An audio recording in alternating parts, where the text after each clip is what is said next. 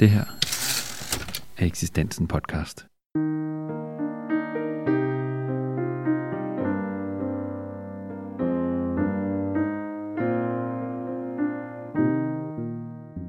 Vil du høre en god historie, så bliv hængende her. Den her, den handler både om mod, om kærlighed, om tro og om at møde en kultur, der er ret forskellig fra den, vi kender i Danmark. Min morfars søster. Og det er altså min fars, faster Sofie, var lægemissionær i Indien og boede i Indien i 1919 til 1968. Vi har dykket ned i gamle breve, fotos og erindringer, og vi har været i Indien og gået de fodspor, hun efterlod på den indiske missionsmark. På vejen har vi mødt både gamle og nye historier, men også problemstillinger, der stadig hersker i det moderne Indien. Vi har også delt mange tanker og overvejelser med hinanden. Nogle af dem vil vi dele med dig. Jeg hedder Anne Dolmer, jeg er præst. Jeg hedder Sofie Dolmer. Jeg har en bachelor i nordisk sprog og litteratur og religionsvidenskab. Jeg er mor. Jeg er datter. Kom med.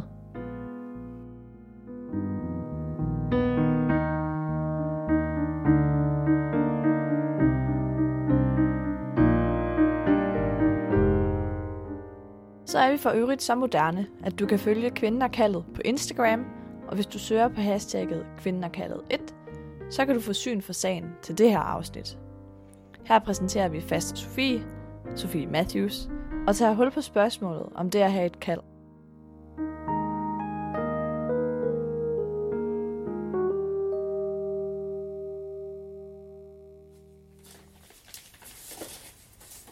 Prøv lige at se det her pas. Det er kæmpestort. Ja. Det er bryllupsbilledet. Det ser meget alvorligt ud, var. Det var da også en alvorlig sag. Hvor er jo ændringerne? Ja, se. Blade af min livshistorie, Sofie Matthews. Hvordan fortæller man en andens historie? Hvor starter man? Det kan der være mange bud på, men her er vores. Vi vil fortælle Faster Sofies historie i en montage af erindringsfortællinger, vores refleksioner og de stemmer, vi mødte i Indiens virvar. Så det bliver Sofie, os og Indien. Og fordelt på fem afsnit kommer det til at handle om kaldet, kvinden, missionen, uafhængigheden og kultursammenstødet.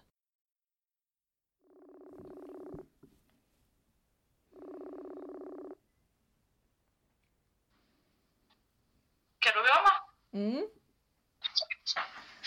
Okay, Louis. Det er fordi mig og min mor, vi sidder med det her første afsnit af podcasten. Og det bliver virkelig godt. Men jeg er bare mega bange for, at der er mange unge mennesker, der bliver skræmt væk fra starten, fordi vi ligger ud med hele den her trosnak. Og tro er bare ret tabubelagt blandt unge, synes jeg. Altså, jeg har i starten lyst til at høre den, fordi det er fortællingen om den her kvinde. Det tror jeg altså også gør det, gør det fedt at følge hende og prøve at sætte sig ind i hendes liv. Ja. Og, så, og så tænker du, at det kan afskrække de unge, det der med, at det handler meget om tro. Men det er jo også det med, ja, det er tro, men jeg synes da ikke, at tro, det, det nogensinde bliver outdated. Så måske er der også noget med at... Så nu har vi fået et go fra den danske ungdom. Så kan vi vist godt komme videre i teksten. Lad os lægge ud med at få styr på Sofie. Sofie Katrine Dolmer blev født 25. april 1884. For hun var ganske ung, drømte hun om at blive lægemissionær i Indien. I 1915 blev hun færdig som læge, og i marts 1919 ankom hun til Madras i Sydindien. Efter fem måneders rejse. I 1921 til 1929 var hun leder af Danish Mission Hospital i Tivukoilur. Men så giftede hun sig med inderen Sundra Matthews på sin 45-års fødselsdag. De flyttede til Calcutta og arbejdede som henholdsvis ingeniør og fabrikslæge. I 1947 vendte de tilbage til Sydindien, hvor Sofie de næste 10 år igen arbejdede på hospitalet i lange perioder. De sidste år boede de i Kotagiri i Nilgiri-bjergene, den by, hvor missionærerne plejede at bo i den varmeste tid. Her døde Sundram i 1968. Sofie vendte tilbage til Danmark og døde knap 102 år gammel den 28. marts 1986. Godt. Så fik vi vist det på plads. Inden vi sætter gang i hele historien, så synes jeg lige, at vi skal lære Sofie lidt at kende. Her møder vi hende i sin dagbog i året 1913.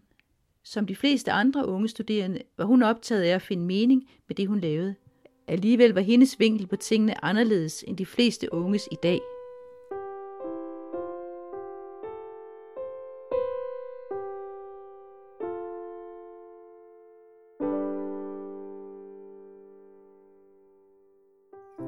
Tiden synes jeg, det er forfærdeligt, at der går så mange år blot til min uddannelse. Nu er jeg godt 29 år, og endnu har jeg intet som helst udrettet.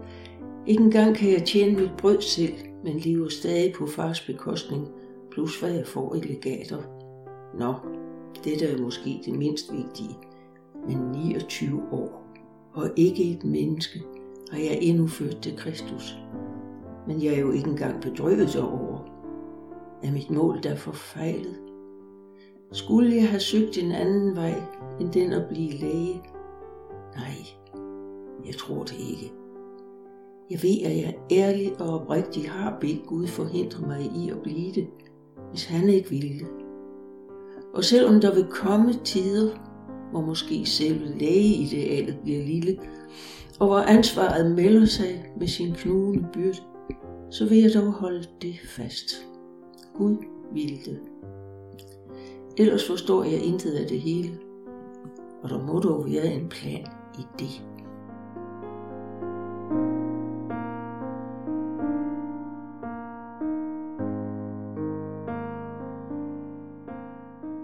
Sofie læste medicin på Københavns Universitet, da hun skrev sådan i sin dagbog.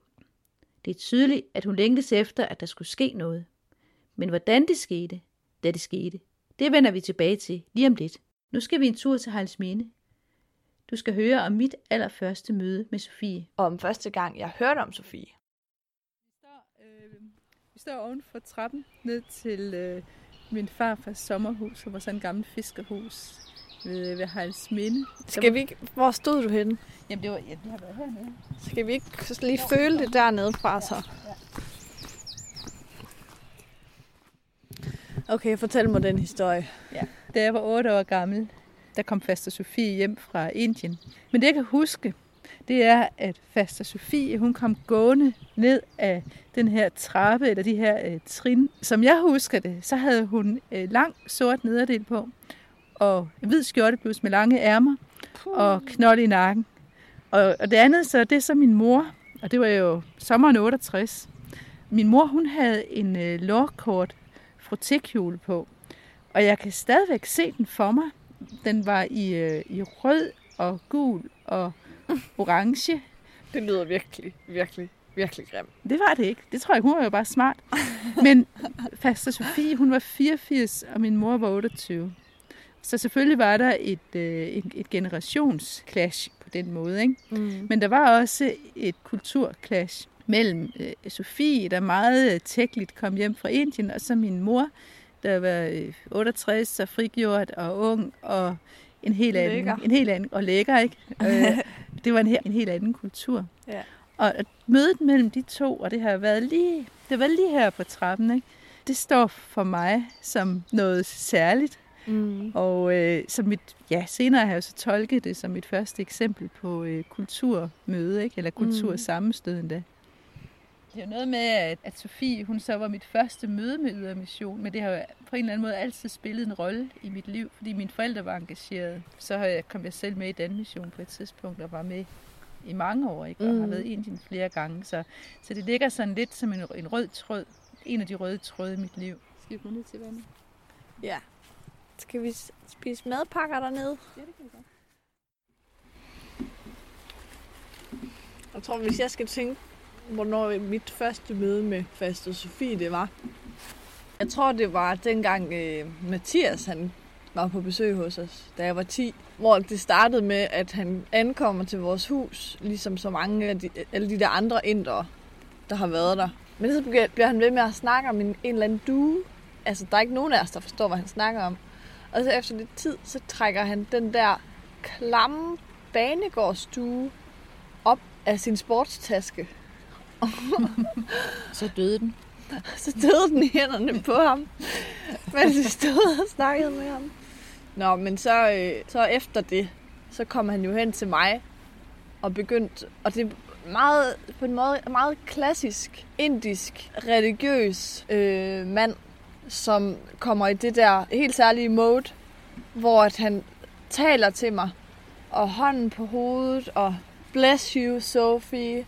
Og så begynder han at snakke om, hvordan at jeg skal rejse ud Jeg skal uddanne mig som læge og rejse ud og blive missionær og omvende inderne.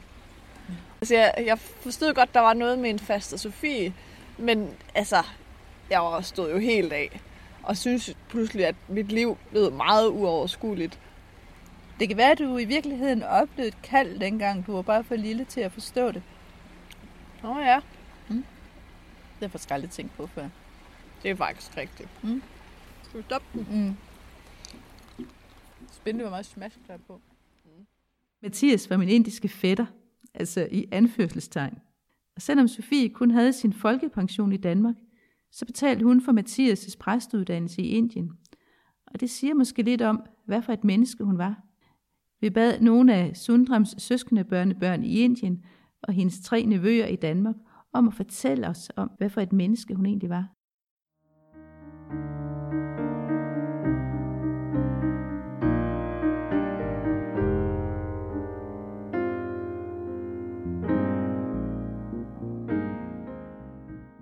Greenfield er en lille rund kvinde med et stort smil. Hun fik sit navn, fordi hendes mor fødte hende, ja, på en grøn mark, på vej til hospitalet. Nu er hun i 70'erne.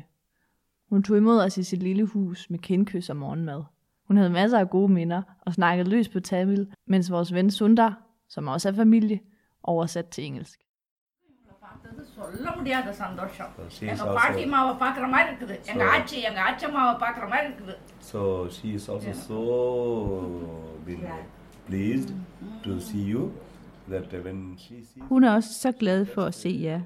Når hun ser jer, så tænker hun, at det er som om hun er tilbage og møder Sofie Matthews. uh, Sophia Matthews. எங்க வீட்டுல எங்களுக்கு ஆச்சா வந்து ஆச்சம்மாவா அவங்க எங்களுக்கு Winfield fortæller, at hun kendte Sofie som barn og betragtede hende som sin bedstemor.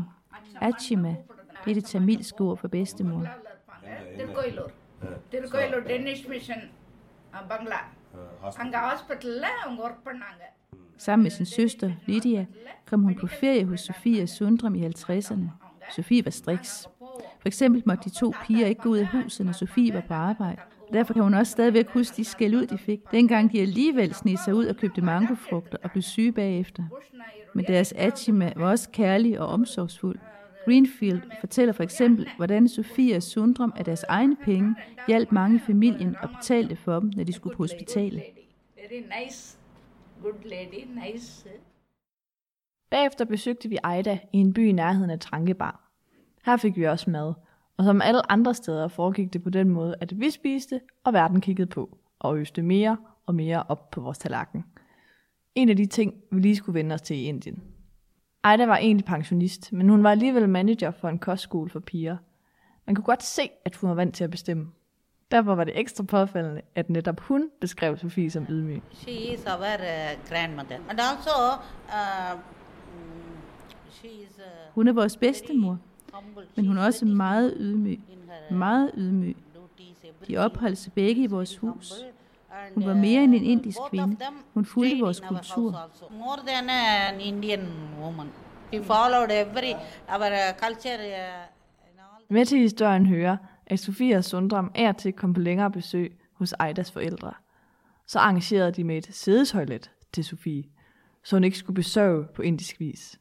Altså, ned på hug. Så uanset hvor meget Greenfield og Ejda fremhævede det indiske, så forblev Sofie altså den hvide kvinde, der havde giftet sig ind i familien. Inden vi tog til Indien, samlede vi min far, mor og mine onkler og spurgte, hvordan de huskede faster Sofie fra hendes sidste år i Danmark. Så kommer hun herop, og for eksempel det, at vi havde lys på bordet. Det er overflod. Det er jo fuldstændig... Overflod. Hun sagde, hvorfor, hvorfor har I lys? Hvorfor tænder I sterillys her midt om dagen? Vi kan da godt se. Hun var jo utrolig gavmild. Ja. Det er jo forbavsende. Hun havde gaver med i lange baner. Hun sendte te hjem i kilovis. Ja. Og samtidig, i andre situationer, er hun rigtig god til at bede om hjælp. Hjælp til Mathias, hjælp Ja. til Ja. Mathias' var andre, lillebror, lillebror som, andre, galt. som I sikkert også ved om. Der skete altid Ja. et eller andet, som Ja. de havde brug så de havde brug for penge, så vi Ja. sendte jo penge i tredje strømme derude. Rigtig mange tak for brevet til fødselsdagen og for 50 kroner, ikke? Ja. Her skriver hun til Ja, ja, ja, ja. Hun er virkelig meget forankret i sin kristendom, Ja, det gjorde hun. Ja. og meget konservativ også. Men også meget, meget reelt. Ja, Altså, det er godt for, det er godt for. Sandfærdig, sandfærdig og reelt. Sandfærdig og reelt. Nu ved I lidt mere om Sofie. Også at hun var dybt forankret i sin tro.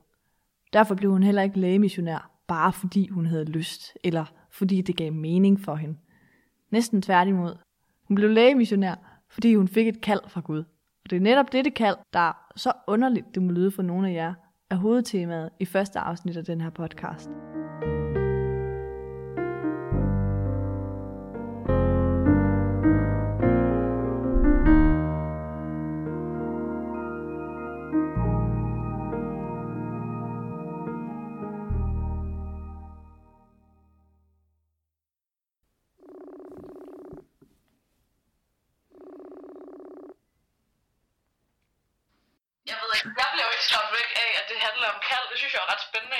Ønske, jeg selv fik et kald. Faktisk. Ja. Det tror jeg, mange af os ville. Men ja, det er også det der med, hvordan man taler om det. Ja. Kald, det er jo bare så langt fra den måde, vi taler om vores valg i livet på. Ja.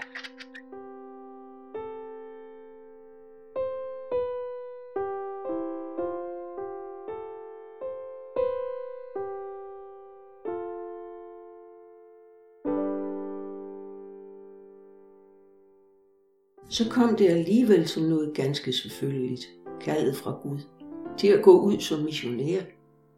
Det var dr. Svimer, der ved nytårmødet talte sådan, at jeg ikke er spor i tvivl om, at det var Gud, der kaldte mig igennem det. Svimer talte om generalnævneren i et hvert kald fra Gud. For det første, nøden i hedningeverdenen. For det andet, denne nød får noget personligt med mig at gøre. For det tredje, hindringer, der kommer. For det fjerde, fjernelse af disse hindringer.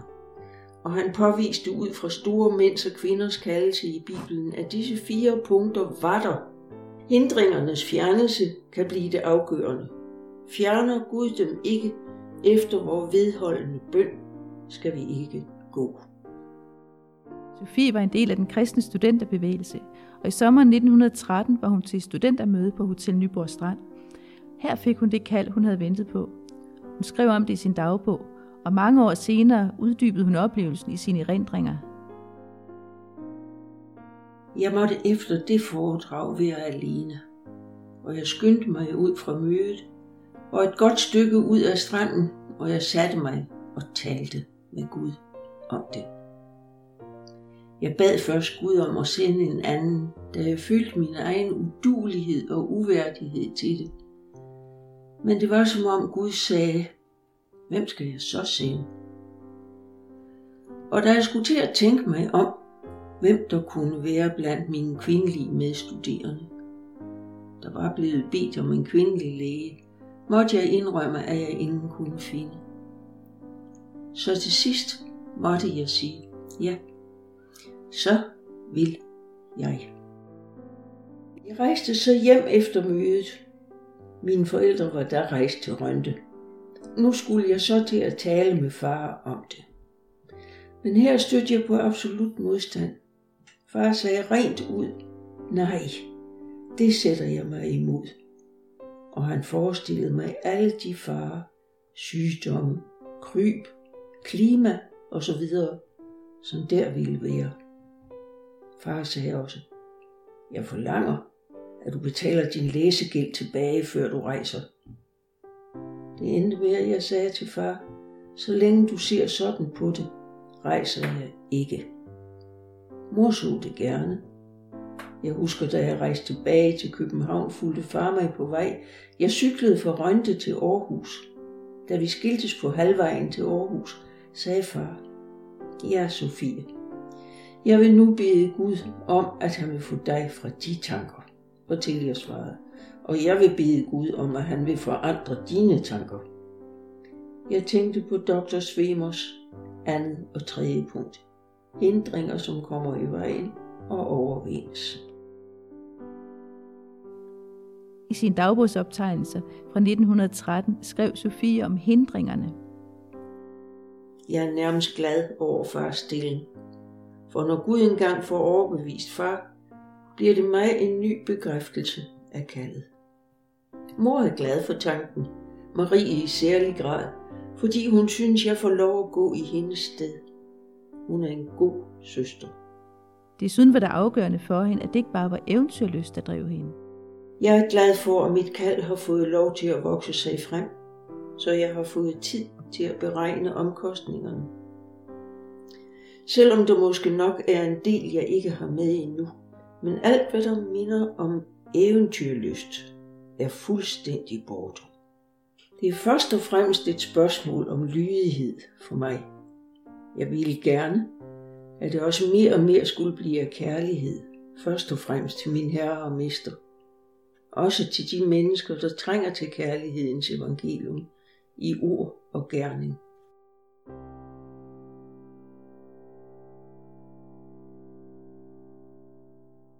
I januar 1915 blev Sofie færdig med sit lægestudie, og fordi at mange af de mandlige lærere de var indkaldt på grund af 1. verdenskrig, så var det nemt at komme hen til de gode afdelinger. Sofie hun kom til Odense, og her blev hun en dag opsøgt af DMS' formand, som ville høre, hvornår Sofie skulle være missionær. Og så måtte Sofie jo svare, at hendes far var imod, og at hun havde læsegæld.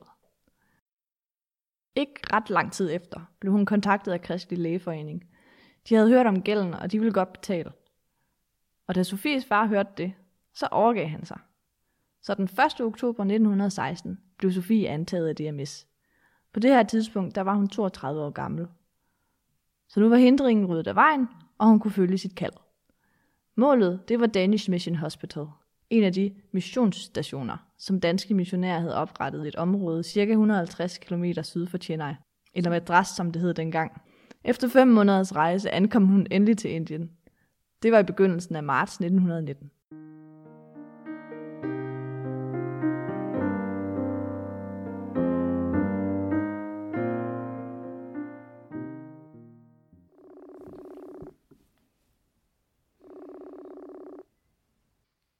Men det er jo også, måske ved jeg ikke helt præcist, hvad et kald er.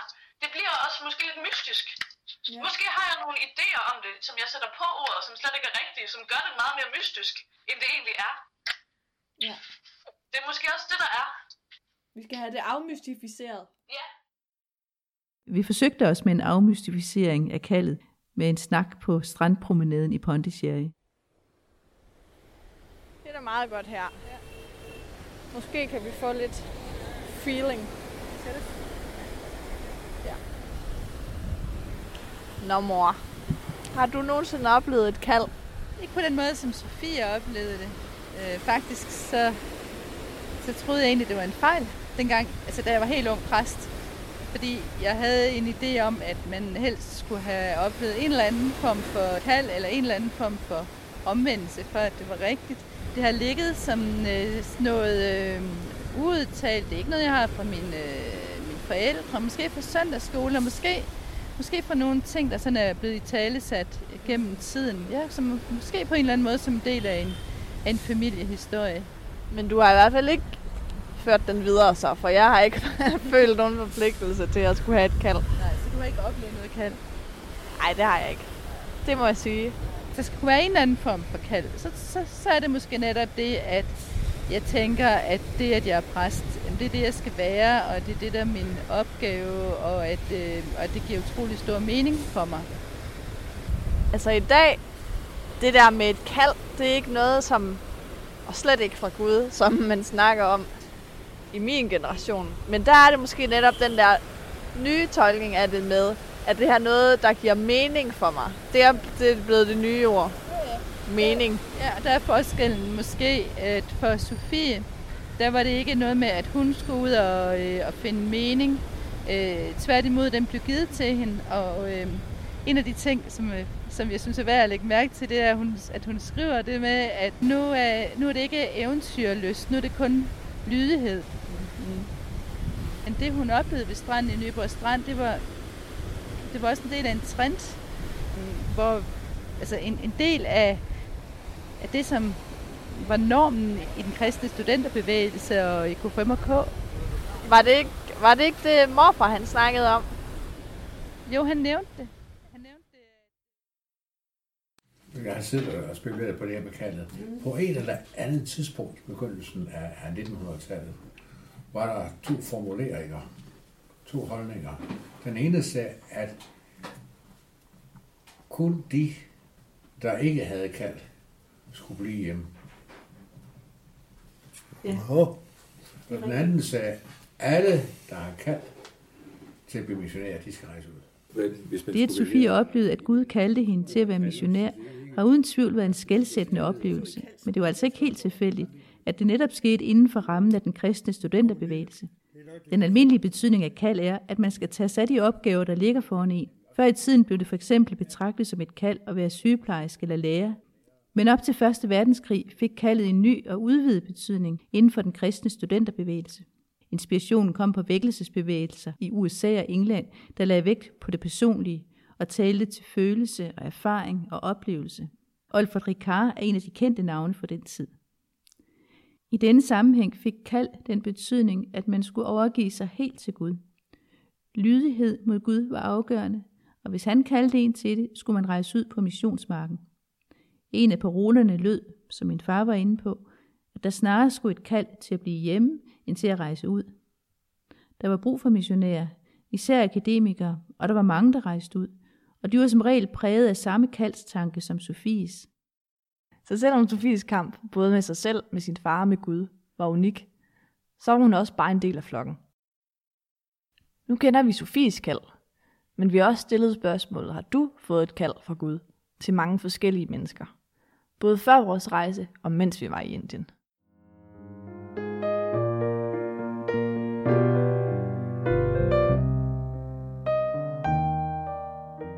Vi fik mange forskellige svar. Nogle svarede, at det har de ikke, altså haft et kald. Andre svarede, at de ligesom lagde sig til rette, hvad de skulle i deres liv. Og nogen fortalte om særlige oplevelser, der mindede om Sofies. Men hvad der kom helt bag på os? Ingen afvist at svare. Og sådan har det egentlig været hele vejen rundt. Alle folk, vi har mødt, har bare åbnet deres dør og deres hjerte og deres mund og svaret lige meget, hvad vi kommer spurgte om.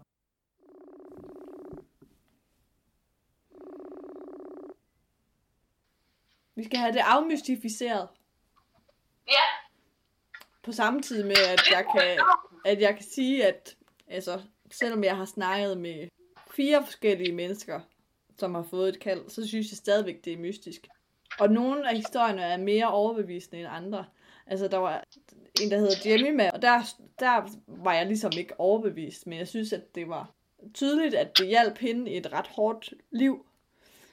Men så snakkede vi med en, der hedder Jane Anita, og der var jeg fuldstændig overbevist. Det var meget forskelligt, hvordan, ja. hvordan jeg selv reagerede på det. Det kunne også være sjovt, ligesom at se, hvordan folk kunne, kunne reagere forskelligt på de der historier. Om de køber nogen af dem, eller en af dem, eller ingen af dem. Om folk, om vi er blevet så lukket, og, og, og ligesom det skal passe ind i vores egen kasser så meget. Ja, det er ret spændende.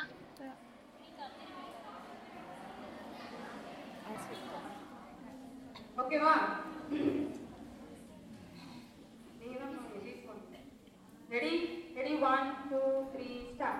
En tidlig mandag morgen satte vi os sammen med Jane Anita for at høre om hendes tro og for at spørge, om hun havde oplevet et kald fra Gud. Jane Anita er midt i 40'erne, en lille tæt kvinde med et stort smil og alvorlige øjne.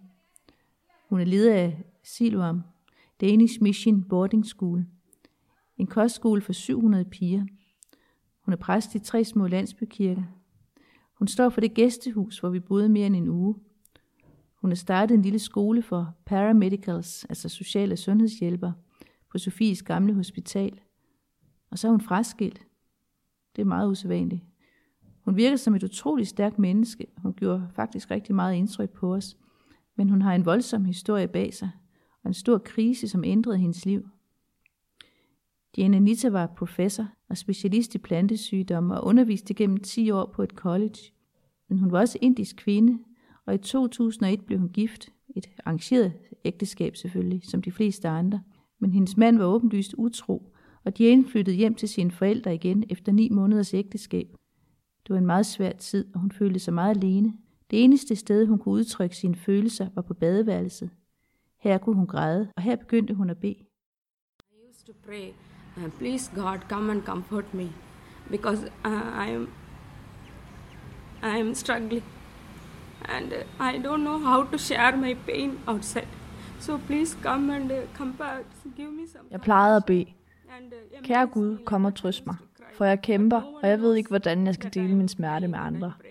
Så kom og trøst mig. Giv mig mod og omfavn mig, plejede jeg at græde. Men ingen vidste, at jeg græd og bad sådan. Men når jeg bad, skete der det, der kom en blød vind, der kærtegnede mig, og jeg erfarede, at det var Helligånden. Det har jeg virkelig oplevet.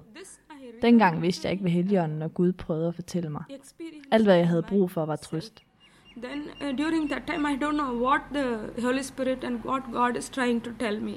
All that I need is uh, uh, comfort. That's what I needed. Om søndagen i kirken sad Jane bag en stor søjle. Her kunne hun græde fred. That time I'm hearing a voice. Why can't you? Why can't you come and do uh, the ministry? Why can't you share uh, the love of Christ? En dag hørte jeg en stemme. Hvorfor kan du ikke blive præst? Hvorfor kan du ikke dele Kristi kærlighed med kvinder som dig, der føler tårer? Jeg hørte en mandestemme. Jeg så mig omkring. Jeg sad i kvindesiden, så jeg havde aldrig forventet en mandestemme. Meget tæt på mit øre hørte jeg det. Very close to my ears, I heard that. Then after the church, I came to my house. That uh, Sunday, particular Sunday, my mother didn't come to the church. Soon after I entered the house, my mother Efter kirken kom jeg hjem. Netop den søndag havde min mor ikke været med i kirke. Så snart jeg kom ind, kom min mor hen og omfavnede mig og sagde, du skal være præst, du skal være præst. Jeg var forbavset. Hvordan? Mor svarede, kl. 11, da jeg var alene i huset, hørte jeg en stemme sige, send din datter til at være præst for kvinderne. Det hørte jeg en stemme sige. Jeg begyndte at råbe og græde, og min mor forstod det ikke. Så sagde jeg, mor, jeg hørte den samme stemme, en mandens stemme, der kaldte på mig på den måde. Then I said, Amma, I also heard the same voice, a male voice that called me like that. Der går dog et stykke tid. De er inde midt i en skilsmisse. Hun er ved at opgive sit arbejde på grund af sladder. Men så kommer stemmen igen. Hun siger sit arbejde op og begynder at læse teologi. Efter fire år afslutter Jane sit studie. Hun får tilbudt en stilling med god løn i en kristen organisation. Men så har hun en drøm. Hun drømmer, at hendes afdøde bedstemor tager hende ved hånden og tager hende med hen til en karet med heste for. I kareten sidder der en kvinde og smiler til hende. And she's smiling at me. And my, my grandma is begging her, please take my child, take my grand, uh, granddaughter, uh, because she doesn't know how to go home. Uh, you take her. Hun sidder der og smiler til mig, og min bedstemor tigger hende. Tag mit barn, mit barnebarn, for hun ved ikke, hvordan hun skal komme hjem. Tag hende og før hende hen til et sikkert sted, sagde hun, og løftede mig op i vognen. Og hun så på mig og smilede, og jeg smilede også. På vejen samlede hun piger op, rakte hånden ud og løftede dem op, kvinder og piger, og vi rejste og rejste. Se, nu får jeg helt gåsehud. Og vi rejste og rejste, og hun tog alle kvinderne og pigerne. Og jeg kunne ikke lide dem. De var beskidte, og håret var ikke ordentligt, og de lugtede, og de sad lige der. Og jeg ville ikke sidde der og kravlede ned og sad på vogntrinnet. Men hun smilede og sagde, jeg vil efterlade dem sammen med dig. De vil være hos dig. De vil bringe dig sikkert hjem. Det var det, hun sagde. Og så vågnede jeg. uh, I will leave you with them. I, I leave you with them and they will be with you. Uh, they will take you home safely. They will take you home safely. This is what she said and I, I woke up. Jane vælger at blive præst og kostskolemor for 700 fattige hindupiger med masser af hårdt arbejde og tit op ad bakke, fordi hun er kvinde og enlig. Fordi det var det, der var meningen med det kald, hun havde fået. Men hvad er egentlig det centrale i hendes tro? You started give yourself to the other, one who is suffering like you. First attend their uh, suffering, first attend their their problems, and then give ears to them. Listen to them. There are people who never, uh, who don't have persons to just tell their stories, you know. So just Du begynder med at give dig selv til andre. Dem, der lider ligesom dig. Først nærmer du deres problemer og lægger øre til dem. Der er mennesker, som ikke har nogen at fortælle deres historie til. Derfor har jeg det aldrig dårligt med at lytte til dem. Mange kvinder har ikke nogen at tale med. Jeg ser Jesus i deres lidelse. Når jeg ser dem, så vil Jesus i mig få mig til at omfavne dem og give dem, hvad de har brug for her og nu. Et trøstende ord. Hvad de har brug for. Det er sådan, jeg kan vise, hvad kristendommen er. Gennem ord, holdning, opførsel, kan jeg vise Jesus skjult i mig. Den vidunderlige Jesus. Så vil de forstå. and show the Jesus hidden in you. Jesus is in you, so you'd show the Jesus, the beautiful Jesus in you. So then they will understand.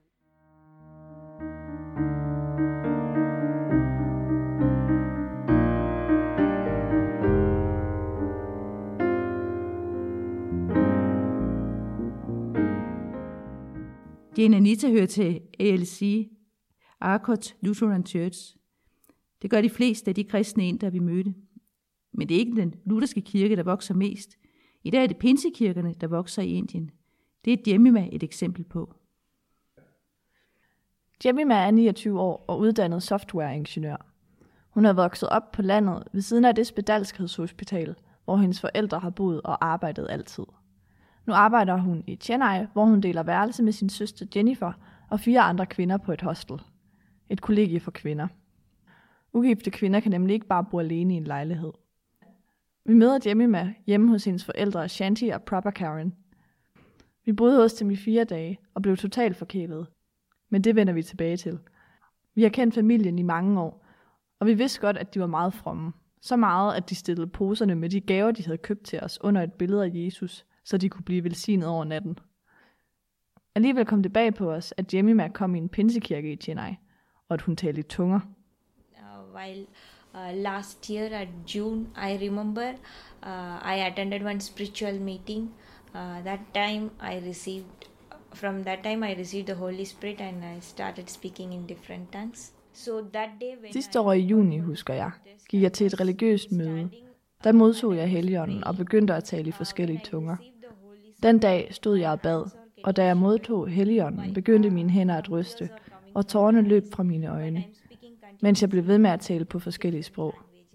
Da præsten så det, sagde han, de tårer, der kommer fra dine øjne, er givet af helligånden, og din mund taler helligåndens ord. Når vi taler sådan, vil helligånden altid blive hos os. Jeg føler, at Gud er hos mig. Guds nærvær omgiver mig. Hvis jeg beder om noget, så tror jeg, det vil ske. God's presence is surrounded with me. If I prayed anything, I have a big belief and faith that it will happen. And the things also it had happen. Uh, so when we be with Holy Spirit and speaking these different tongues continuously, the Holy Spirit comes. Ja, som, øh, som Mogens Kjær sagde, da vi snakkede med ham, at det måske er i Pinsekirken i dag, at vi møder de udtryksformer, som man kunne finde i, i studenterbevægelsen før Første Verdenskrig. Minus det med at tale tunger, det tror jeg faktisk ikke, vi gjorde. Den følelse, eller den erfaringskristendom, som, som var til stede dengang, at det er den, som hopper op igen mm. i den erfaringskristendom, som er i Pinsekirken. Jeg har det ret ambivalent med det, når Jamie sidder og snakker om, at hun taler i tunger, og hun har modtaget et visioner af Gud og sådan noget, fordi det bliver igen en konkretisering af Gud, som jeg slet ikke kan forholde mig til. Det er da også fantastisk, at hun kan finde så meget trøst i det. Hun har et virkelig hårdt liv, virkelig mange bekymringer i forhold til sig selv og sin søster og sine forældre, pengeproblemer, og, men at hun ligesom lægger hele sin lid til, at det er Guds vilje, og at han i sidste ende mener det godt for hende. Ja. Og at hvad Gud vil, det skal ske. Ja. Men samtidig, så sidder jeg der også og tænker, men det er jo en flugt fra virkeligheden. Det er en virkelighedsflugt. Ja. Fordi at det er måske en måde at forsumpe. Altså, det er en eller anden form for accept af de problemer, man sidder i. Sådan, så man ikke ligesom forsøger at gøre noget ved det. Men sådan tror jeg ikke, det er. Fordi at hun snakker samtidig om, hvordan hun vil spare op til øh, at blive gift og spare op til at kunne tage sig af sine forældre, når de går på pension. Og hun gør også nogle konkrete ting, samtidig med, at hun har den der fuldstændig totale tillid til, at det kan godt være, at hun bliver prøvet af Gud, som hun sagde, men også, at Gud er med hende, og at, og at hun har en eller anden tillid til, at, at det vil løse sig. Mm. Ja, det er rigtigt. Ja. Ja, jeg er altså sulten. Ja, det har altså heller ikke været let for os at indfange kaldet. selvom vi efterhånden synes, at vi har gjort vores feltarbejde. Men det er jo netop det, der er med kaldet, og det, der er med troen. Den er svær at forstå, både i dens abstrakte og i dens konkrete former.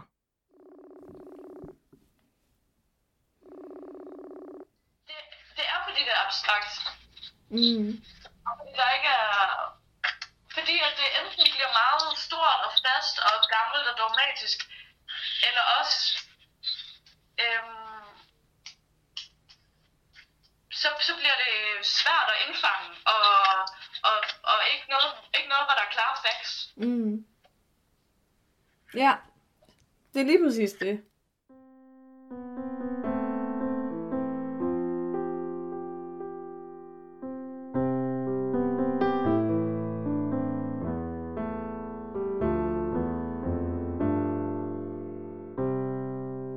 I næste afsnit skal det handle om kvinder. Det gælder kvinder i Danmark for 100 år siden og kvinder i Indien i dag. Og hvor slående ligheden er mellem dem.